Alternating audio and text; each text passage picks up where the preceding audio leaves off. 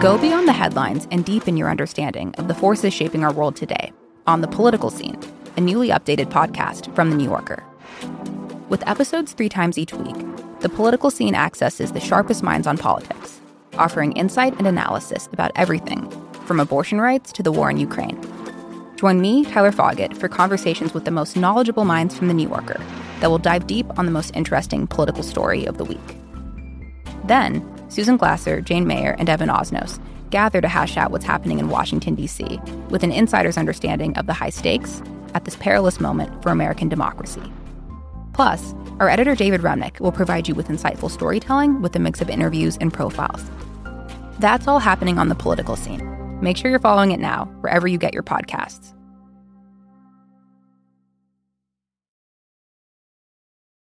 We can't put the phone down. We can't put this thing down because for all the years that we served in the military, all the years that our frontline civilians served overseas, all the years that our police, firefighters, attorneys, etc., have even known anything about how we engage overseas. We've said we leave no one behind, and then we left a bunch of people behind.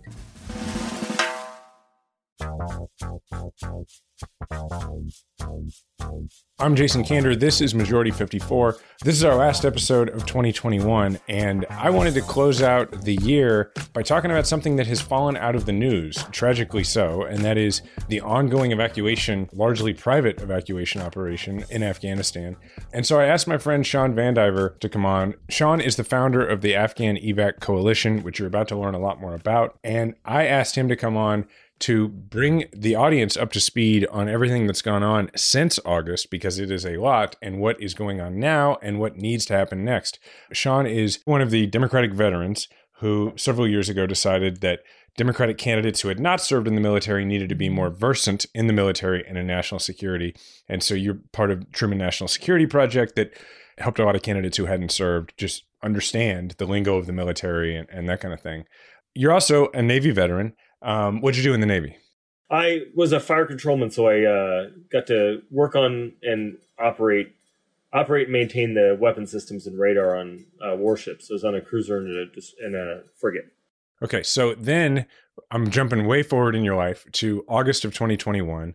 Um, you know, everybody knows what went on in August of, of 2021 with regard to uh, the evacuation of Afghanistan. But the thing is, is that a lot of people think that that's where the evacuation of Afghanistan ended, and they think that that's where the Afghan story ended. Tell me how you got involved uh, in Afghan evac. Sure. So uh, I was actually sitting right here at this computer, or right here at this desk, and I had just started an MBA program because I really wanted to run out that GI Bill. And I got a text from my friend Lucky, a response from my friend Lucky, who I know had gone back to Kabul.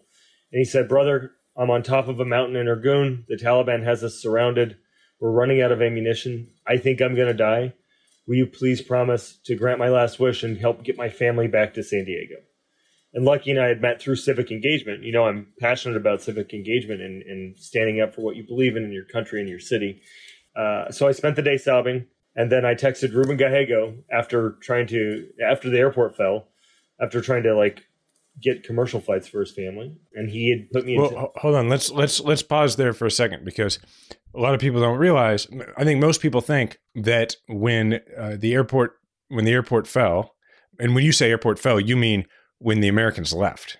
No, no, no, no. Right? I mean, so I'm talking about August. Oh, you're 14th. talking prior to that. Yeah, I'm talking August 14th. You're okay. You're not talking 31st. You're talking 14th. Yeah. Okay, got it. So I'm talking the 14th. Luck, Lucky's texting me on the 14th. The airport falls on I think the 15th. I, I had spent the 14th, you know, sobbing, upset about my poor, poor friend Lucky, and trying to get him and or get his family flights out, and they were like two thousand dollars each. So I raised a bunch. Or I, I got uh, commitments for a bunch of money, and was ready to ready to do that. By the time the 15th rolled around, I woke up in the morning and the airport had fallen, and uh, Ruben had connected me to another group of folks that were trying to do charter flights.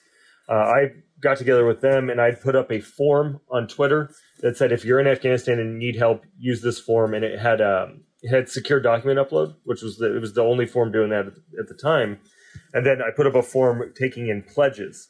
Uh, and pledges were important because there was a lot of people that were trying to take advantage or that were raising money, but they didn't know what they were going to spend it on. And I'm a while I was in the Navy, in addition to being a fire controlman, I became an emergency manager, and I know that in disaster, people try to take advantage. You get profiteers showing up. You get people who are sometimes well intentioned and sometimes not, uh, doing things that maybe aren't uh, helpful. Not all help is helpful, as my wife likes to tell me. And so those two things kind of exploded. Jack McCain tweeted them. He and I were working on this together, and um, and away we went. Uh, and what we noted after a few days was that there were all these groups popping up trying to do stuff. And you know as well as I do that when you have people trying to do stuff half a world away, if they're not coordinating, even if they're if, even if they have the very best of intentions, they could get people killed. So I started doing these 6 a.m. and 6 p.m. Pacific time coordination calls where we were pulling groups in and just letting them talk, acting like a town hall. Like, what are you working on? What are you working on? And you know, my, my day job is at a management consulting company and I'd taken time off to do this stuff. And uh, we run a tight meeting. So rather than sit around and complain at each other, we gave people 45 to 90 seconds to give a quick operational update. Tell us what you're working on. Tell us what your needs are. Tell us if you have any questions, and let's go. So we did that um, all through August, and we uh, convened a couple like communications workshops to make sure that as we were uniting, under the moniker of Afghan evac, we knew what we were going after, right? We wanted to reduce the noise going at government. We wanted to make sure that we were able to center Afghans and help Afghans on the ground succeed. We weren't we were suppressing egos. We didn't I didn't give a shit if you were a if you're a senator if you're a you know, a lance corporal. If everybody's in this for the right reasons, then we don't need to try to impress anybody with whatever fancy person we've met with. It was through some, kind of some of those tenets that we were able to succeed through August and band together and get people either you know secure transportation to the airport through the gate, manifested on a flight, uh, and on to uh, further care. And and so that people understand, what you founded was a coalition because a lot of people, like myself, kind of inadvertently started groups that were doing evac. And what you started was the hey, let's come together and make sure we're not stepping on each other and that we're you know being efficient and uh, leveraging what what each of us is able to do. Exactly. Um, what's really important here is that each organization, you're a you're a, uh, a high profile guy. You know how to get to people, but there's folks that were starting organizations all over the place, and they weren't. They didn't actually know what. Some didn't actually know what they needed. Like didn't know how to operate the levers of government to get to where they needed to go. And so, what we thought would be useful, because I ran Veterans and Military Families for Biden in California, because through Truman and through various other organizations, there were networks of folks that could could make things happen. We thought let's bring all of these folks in and make sure that they're able to accomplish their goals.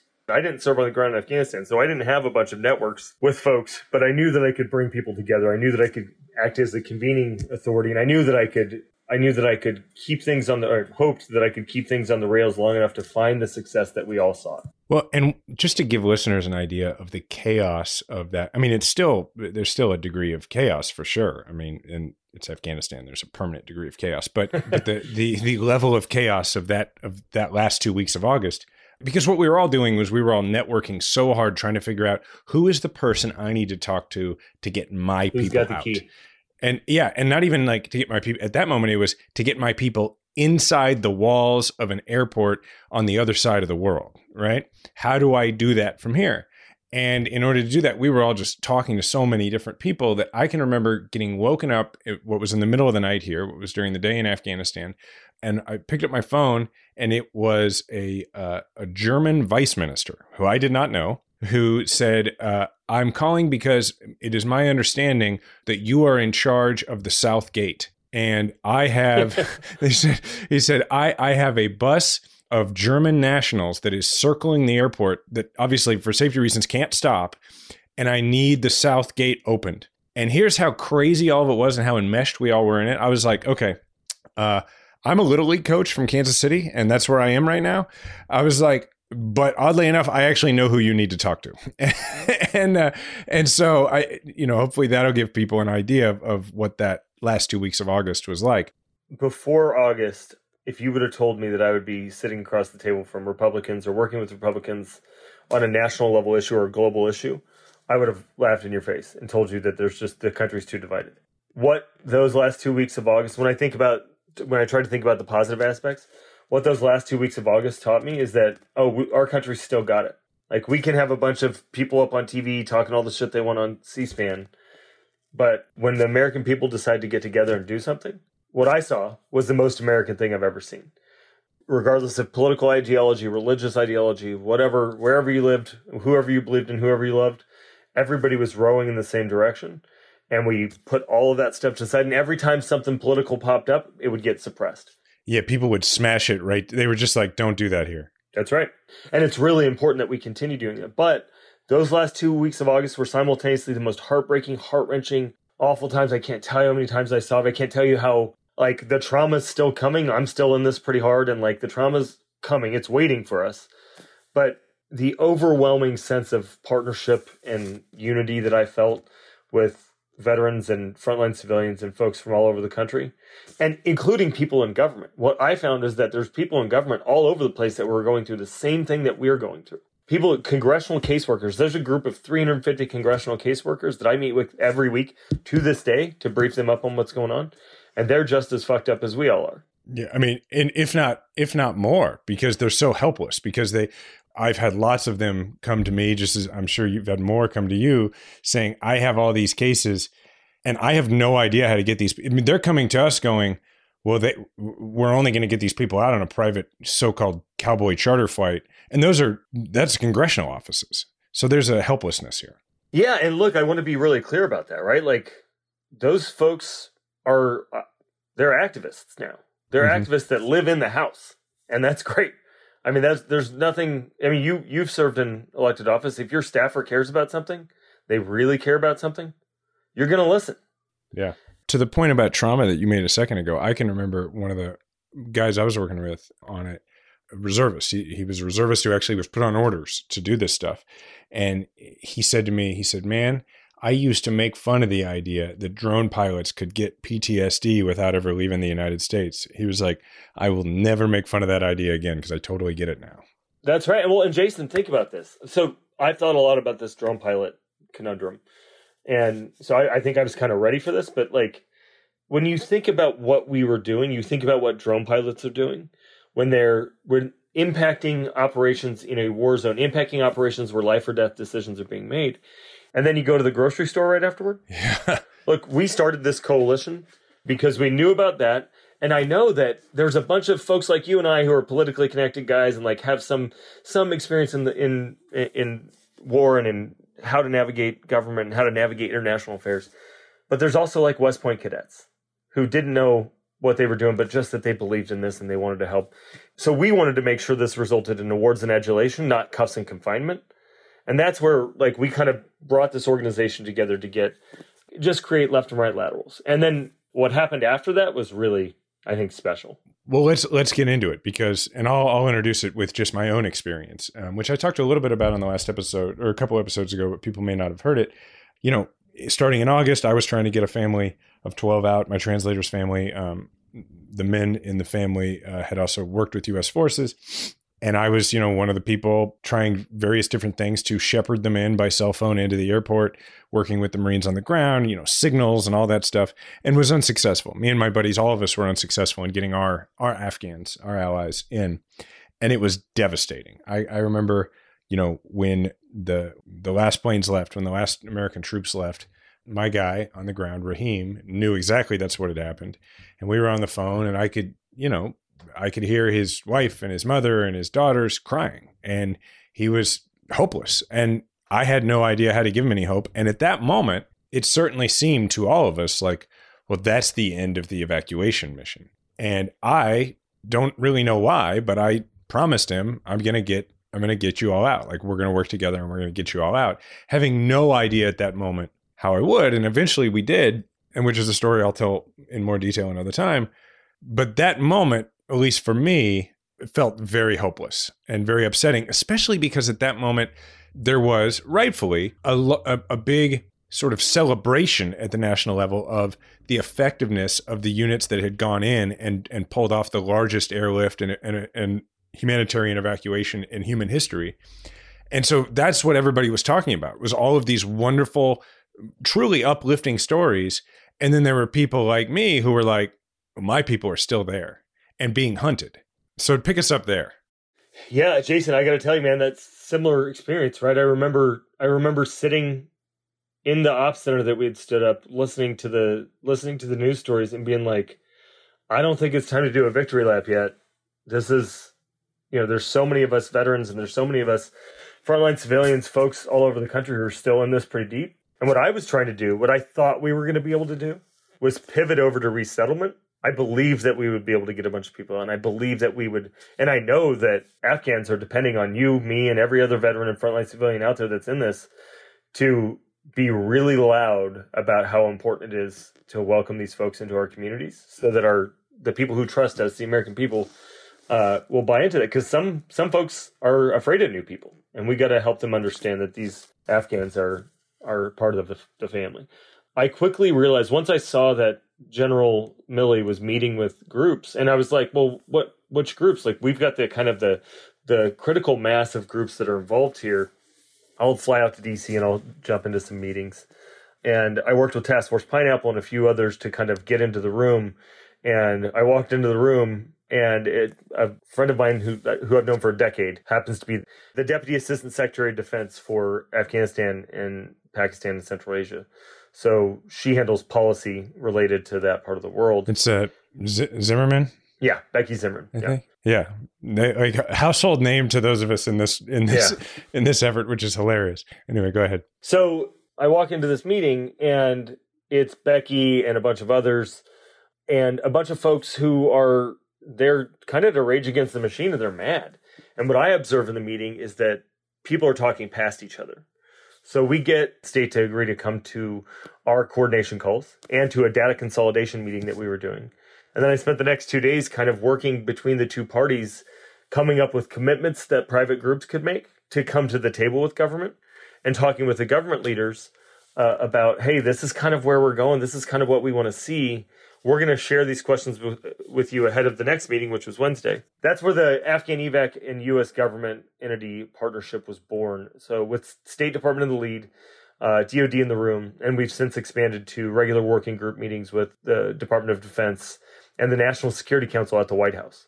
Uh, so we're working through a lot of these issues, helping them kind of understand from the ground level uh, what this is like, and and that veterans are united. There's no cause, and you know this. There is no cause that unites veterans across party lines, across ideologies, across everything like this one, and we're not going anywhere.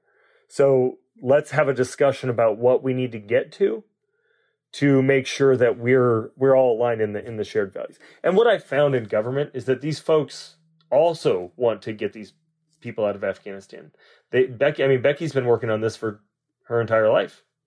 As have most of the folks involved. But they're constrained. They're cons- they're they're they're much more constrained. They're constrained by law and policy. Yeah, and and so the backdrop to all this is that you've got groups like like mine and several others who are just hustling like crazy the whole time, raising money, chartering planes, finding ways to secure people, move them around the country, avoid Taliban checkpoints, and you know get people inside airports in the country, get them onto planes that cost millions of dollars, find other countries that will accept them and let them land because you because this is the thing people don't realize. It's not just like I mean the, the airport is home base, right? Like the way the game works, and this is how I describe it. You tell me if, if you see it differently.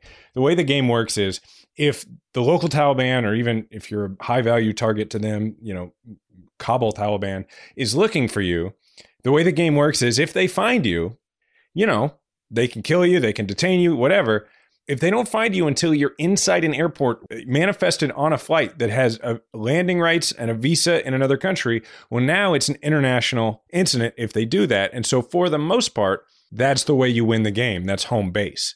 That's the machinations that's happening behind the scenes. And so, there was this, as I I feel that throughout there's been this tension between these private rescue efforts and a US government that naturally wants to unify its foreign policy and not have, you know, other people they feel like acting I mean cuz like I'm out there doing shuttle diplomacy with Albania and they're and they're going like, "Hey, we're trying to like actually have one voice." Is that a fair representation of the chaos that I think is to some extent still going on? Less so now. I think it's a rep- I think it's a fair representation of the chaos, but I want to be clear. Like August thirty first and before, I think there was one that like Oh, government wasn't totally. really inter- interested in hanging out with us. After August thirty first, the State Department has been a really good partner for Afghan evac, and we've been at the table. We've been able to get good, actionable information out of them. There's been a lot of misinformation out there. There's been a lot of misrepresentation out there from folks. Like there are certain groups that would tell you that Kosovo is ready to take people. Well, but then you get behind closed doors and you learn that Kosovo is ready to take people with U.S. government assurances that they're going to take care of these yeah, people. Yeah, I, I ran headlong into that problem. Yeah, and, and what's what becomes a challenge is that what we're hearing on the outside from name the country, right? Kosovo's been a really good partner. I want to be very clear about that. But other countries have come to us and said, "Yeah, we're ready to go," but we're not the diplomats. We're not seeing the the back end like the the, the checklist, right? And and if one of those check boxes doesn't get ticked it can't happen. And it results in frustration because we're all desperate. We're all working with folks who are dying and who are starving. And so waiting for diplomacy is also not really a um, a thing that people from the military care to do yeah. right? Not we, a strong suit. Yeah we're the types that are like well fuck it we'll just go kick in the door and take care of this problem. And uh and that's we're, we're past that point. My, my wife had to hide my passport. She was like she didn't trust yeah. me to not like go to the border of uzbekistan Today's episode is brought to you by BetterHelp. And I was actually thinking about BetterHelp the other day because I was talking to a friend of mine and his therapist retired. It's something that, you know, people can find disorienting because they're like, oh, I got to start over with somebody new. Well, look, BetterHelp is a, is a terrific solution for that. I mean, if something is is interfering with your happiness, if you've been to therapy in the past or even if you hadn't, you know, it makes sense to reach out to BetterHelp. BetterHelp will assess your needs and match you with your own licensed therapist online. You can start communicating in under 48 hours. It's not a crisis line. It's it's not self-help. It's professional counseling done securely online. And you know, BetterHelp is committed to facilitating great therapeutic matches. So for my buddy, that's really important. You're going to make it super easy to change counselors so you can find the right fit and it's more affordable than traditional counseling and financial aid is available. Look, we want you to start living a happier life today. As a listener, you'll get 10% off your first month by visiting our sponsor at betterhelp.com slash M54. Join over 1 million people who have taken charge of their mental health. Again, that's betterhelp, H-E-L-P dot com slash M54. So, if you've been listening to this show for a while, you have heard us talk about our Helix mattresses. But Helix has left a bedroom and started making sofas. They're all over your house, people. They launched a new company called Allform, and they're already making the best sofas we've ever seen. I've got one in my office and one in my apartment. So, what makes an Allform sofa really cool? Well, for starters, it's the easiest way you can customize a sofa using premium materials and at a fraction of the cost of traditional stores. You can pick your fabric, and it's spill, stain, and scratch resistant. The sofa color, the color of the legs, sofa size, and shape to make sure that it's perfect for you and your home. They got armchairs and love seats all the way up to an eight seat sectional. So there's something for everybody. And you can always start small and buy more seats later on if you want your Allform sofa to grow and change with you when you move. They have, you know, so many colors and fabrics to choose from that you can match it with things that are already in, in your house or your apartment. And it's so easy to put together. Not only is it easy to put together, you finish putting it together and you just put together like a sofa and you feel like really handy. To find your yeah. perfect sofa, check out allform.com slash majority 54 and allform Allform is offering 20% off all orders for our listeners at allform.com slash majority54. That brings us to to some extent where we are now. I'm going to try to summarize this real quick and tell me what I miss. There, there are thousands of people on U.S. military bases waiting to be resettled in the United States. This is both overseas and mostly in the United States. There are thousands of people at like lily pad sites which is what they kind of refer to as like as people try to make their way in their refugee journey to the united states. And there are people in countries where they're awaiting to be processed but there's not enough staff to process them. So for instance our first flight that we did got 373 people to albania. It's now 376 because there's been three babies born. And so they those people are, are still there and have not been processed and their embassy is way overtaxed so there's a lot left going on. And we're still trying to get people out of the country, obviously. There's a humanitarian crisis going on there right now. Winter is starting. The Taliban wanted to, you know, take over the country, but shocker, didn't have a plan to run the country and doesn't seem super interested in doing it well. I think that's about where we are. And then there's some things that need to happen now. So, first, what did I leave out as to where we are now? So, I think it's really important to to kind of differentiate between the the type the groups of people where they're at, right? So there's there's less than 2000 people I think at Doha right now. because flights have stopped coming out of out of Kabul. There's a dispute between the Qataris and the Taliban that I think will be worked out soon, and then we'll we'll get back to the, the at least two flights a week to Doha, and those are USG sponsored flights into Doha into the Operation Allies Welcome Pipeline. Uh, once you get to Doha, you have to wait 21 days at least, probably more like 30 because we're going to start doing medical screening there and all this stuff, and then you come over to the U.S. Hopefully, end state will be you just come over to the U.S. like any other SIV would, and you don't have to go to a military base. SIV is special immigrant visa. So SIVs are folks that served alongside us and have earned the right to get into the American uh, immigration pipeline, become lawful permanent residents, and then full American citizens. Those are the guys that acted as interpreters and other uh, other such roles. So right now, or as the program exists, when they fly here, they don't go to a base; they just go into whatever community they're going to resettle into. Now, what's really important also to recognize is that all of these systems have been decimated under the Trump administration and over years of cuts to the state's budget. They were kind of on a skeleton crew. And now we did the largest humanitarian airlift in history. And now we've got this massive influx of people coming. And it's going to be really hard to find them. And Jason, you've been a legislator. We've got a housing crisis in this country.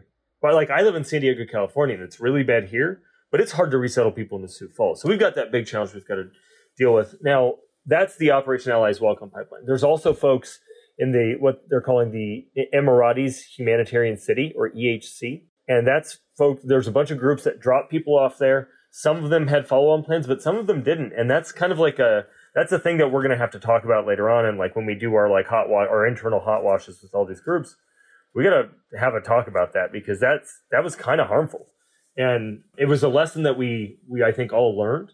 Uh, but now it's trying to figure out what we do with these folks that don't really have a pathway here. And the, and there are folks that do have a pathway here, and we're working through those, and we're getting them into the Operation Allies Welcome Pipeline as well. And then there's folks in all these various countries, Albania, Ireland, Canada, Mexico, etc., that are just waiting for processing. So a lot of the stuff that Afghan evac is working on right now is highlighting all of these issues. We tried to we put out an open letter in December and we kind of highlighted for government all of the things that we need to see to know that this is being taken seriously and we're going to complete the mission. I was going to say I'm I'm a signatory to the letter and when I read it and signed it is when I texted Grace and Ravi and Edie and was like, "Okay, I want to have Shawn on the show." So lay it out for us. What is the stuff that needs to happen now to make this work the rest of the way and that our listeners can you know, call their members of Congress and say, hey, this this needs to happen. The big overarching story here is that we have to improve interagency coordination. We have to increase evacuation and resettlement capacity and throughput. And government needs to take on the roles that we've been filling. We can't put the phone down. We can't put this thing down because for all the years that we served in the military, all the years that our frontline civilians served overseas, all the years that our police, firefighters, attorneys, etc., have even known anything about how we engage overseas. We've said we leave no one behind. And then we left a bunch of people behind. We need government to assume those roles in line with the expectations of the American people and Afghan allies complete this mission. Those things, like, so what that means, like the specifics of what that means is that we need the executive branch, we need the president to appoint somebody, and that person can live within the NSC, the National Security Council. He needs to appoint an interagency leader who has the respect of both state and the military, so diplomatic and military interests. Somebody who's worked in both of those things, somebody who has a deep understanding of Afghanistan, somebody who's worked on both sides of this. There are people that have worked in government and worked on the private side of this, and somebody who's not afraid to kind of clank some cabinet secretary heads together and get them to work together, right? The team must be formally staffed. It has to be, this is a long term issue. And that's what we heard from the NSC that they believe this is a long term issue. So that's good. Yeah, I think it's important for people to realize that initially this was seen as like, oh, it's a crisis. Let's put together a task force within state, a task force within NSC. We'll pull some people off their regular duties. They'll handle this for a while till it's over. And there has been, you know, over the last couple months, a realization that, oh no, this is an ongoing operation. That's right. And uh, to state's credit, they're figuring out how to make this a lasting and meaningful part of the State Department that doesn't go away until the job's done. It's just going to be a permanent line item until it's until the job is done. We want state to authorize virtual visa interviews and medical waivers. We want state and DoD to work with other countries to establish more lily pads. Right now, Qataris require passports because of some questions about who was on the planes before. Uh, we would like to get it to a spot where there's two or three options for the different types of people. Let me let me lay that out for people a little bit and like why that's important because you know it, it sounds like oh no big deal. Okay so they require passports. Well like first of all this is taliban controlled afghanistan. So if you don't have a current passport or don't or never had one because you know you're afghan and you haven't made much money you served in the afghan military maybe with the americans that kind of thing well now you're supposed to go down to the taliban controlled passport office in in Kabul, for instance, and say, "Hey, uh, this is me," and they're like, "Yeah, you're on our list of people to throw in jail," right? So that's why it's important that we have a more lax standard as to the ID. Not to mention, my colleagues uh, have run into the problem of you've got a family, you've got them safe housed, you've got them ready to go, they're all passported, you did everything you need to do. Oh, and then they had a newborn who is an unpassported individual, and now that family is not going to escape on the next flight. Yep. Uh, and that's bonkers. Well, and government partners are working to solve that from multiple angles. Right, but but to your point of you need more than one place to land. Well, and more than one place to land also means more capacity, right? We want to make sure that we get everybody out who should come out. And like we're not going to be able to get everybody out. We have to be very realistic about that. But that doesn't mean we shouldn't get the folks that believed in the idea of America and put their lives on the line by serving next to us. Uh, we want to make sure that we're that we're not closing pathways to get into the country that that capacity here is not an issue. So whether that's a DoD safe haven or another facility, we need to have the capacity to to support whoever it is that we're getting in. Uh, we want to make sure that DHS is waiving all humanitarian parole application fees and that they stop escalating the the bar to get in there on humanitarian parole. Even though we know that humanitarian parole is not the best way to get in, we'd like to see the U.S. Agency for International Development restore funding for Afghans in need of support and we want to see them deploy trained protection advisors as senior advisors. They can't do stuff, but they can advise on military bases overseas and leverage the full capability of USAID. Well, I think another thing I just I want people to understand is like the Afghans that have been like manifested on fights and are waiting to get out and are safe housed and you know that like it's private efforts like ours funding that. I mean like That's they're right. they're being secured and kept safe and, and hidden and fed because America and these are people who like helped America and Americans are having to fundraise to make that happen. And on top of that, it's wild. Mostly my my friends in this work. I mean, I'm back to my day job a lot of the time, but all of us are having to fundraise just so that their kids don't go hungry in Albania. Exactly. Uh, and so that their kids have coats because it's winter there now. Like the US government's not doing that. Yep. That's exactly right. And what we're hoping is that we can figure out the appropriate mechanisms for the U.S. government to to pay for that stuff, and for the international community to pay for it. Well, and it also gets to your point about expanding capacity for bringing people here into the pipeline. It goes to that point because the reason that we're still having to do that is because there's not enough people at the embassy in Albania to process these people. So they have to wait there. But also there's, you know, we're the ones funding keeping them, you know, sustained there. So anyway, go ahead. Yeah, I mean you're you're right. We've got to we've got to solve these very specific issues, right? And then before we get into the congressional asks, among the most important things, the thing that we start and end with every meeting, whether it's with the First Lady's team, the White House uh, National Security Council, state or DoD, is the great impact that this has had on mental health for not just veterans, but frontline civilians, everybody involved in this, and our new Afghan neighbors. And that means that VA can't just handle this. That means that we need we need HHS, the Health and Human Services Agency, and we need the government agencies where a lot of these folks who have been involved in this from the government side work to stand up programs to to catch people because like I said before, the trauma is coming and it's not pretty and we've just dealt with COVID for 2 years and we've got Omicron going. We've dealt with bitter partisan division and weird anti-vax bullshit and people were already at a tense place and then now we've got this on top, and we're all taking it. On one of my shipmates from the Thatch took his own life just a couple days ago, and I don't know why. I'm sorry, but I know that that the world is in kind of a bad place right now. So, regardless of this, we've got to do our do our work on mental health, and we're not going to stop pushing on this until we get that. So those are kind of the executive branch asks that we're looking for. Uh, when we pivot over to Congress, among the most important things is passing the Afghan Adjustment Act. What the Afghan Adjustment Act is for is to adjust the stats, allow all of these people that got humanitarian parole to come into the United States to get back in the line. Right now, they're outside of the line for lawful permanent residence and, and special immigrant visas, which means they're not on their way to U.S. citizenship. But it's our fault. We evacuated them, right? You and I and a bunch of people like like us and the U.S. government evacuated a bunch of these folks and brought them here. And now they're kind of outside of that. So the easy thing to do is to create a fix that brings them back into alignment. And there's precedence for that.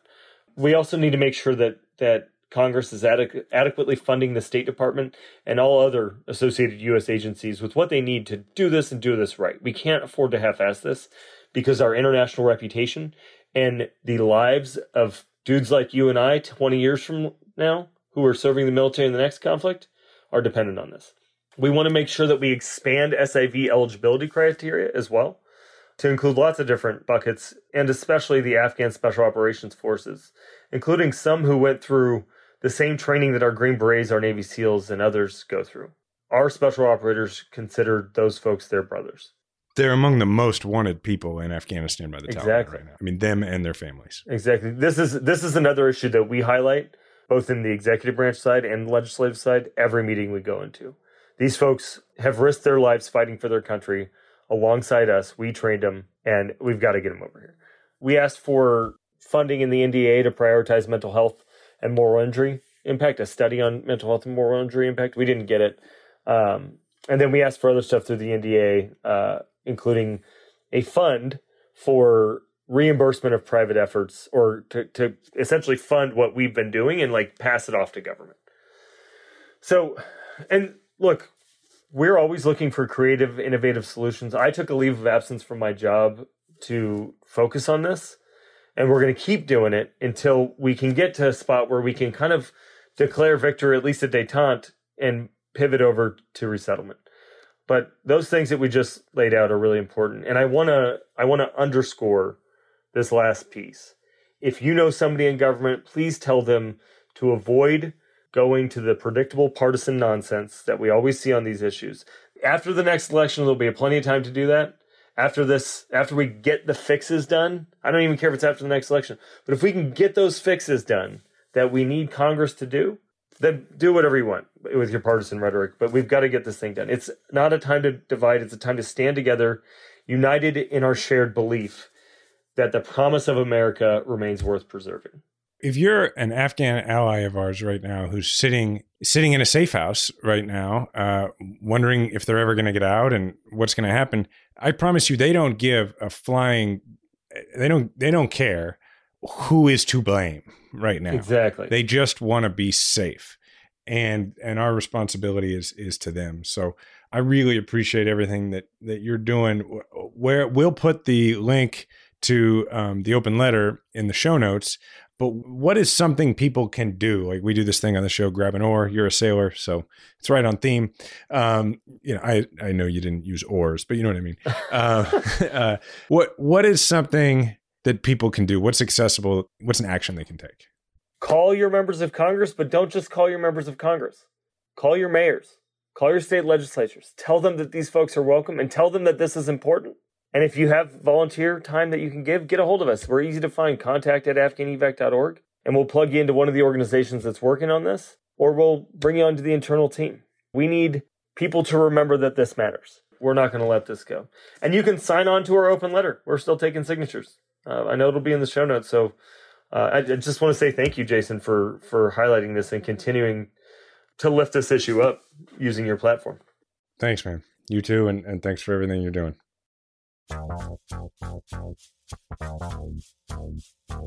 Majority 54 is a Wonder Media Network production. It's produced by Grace Lynch and Edie Allard. Theme music provided by Kemet Coleman. Special thanks to Diana Kander. A lot of Democratic candidates who didn't serve. I'm sorry, my son is knocking on the door. Hang on. Hang on one second. Yes, buddy. True um, created a robot that knocks on the door, and then when you open the door, it shoots little rockets at you. Uh, Nice. And I guess he just wanted me to see that. So, uh, All right. Hi, listeners. It's Ravi with a question for you. What if instead of being on the brink of disaster, we're on the cusp of a better world? For that answer, I recommend listening to the What Could Go Right podcast. Each week, Progress Network founders Zachary Karabell and executive director Emma Varvaloucas dive into the biggest news and most pressing topics of our time, from elections to climate change, and make the case for a brighter future with guests like Harvard professor Arthur C. Brooks and California State Senator Robert Hertzberg. Progress is on the way. Find out on what could go right, available wherever you get your podcasts.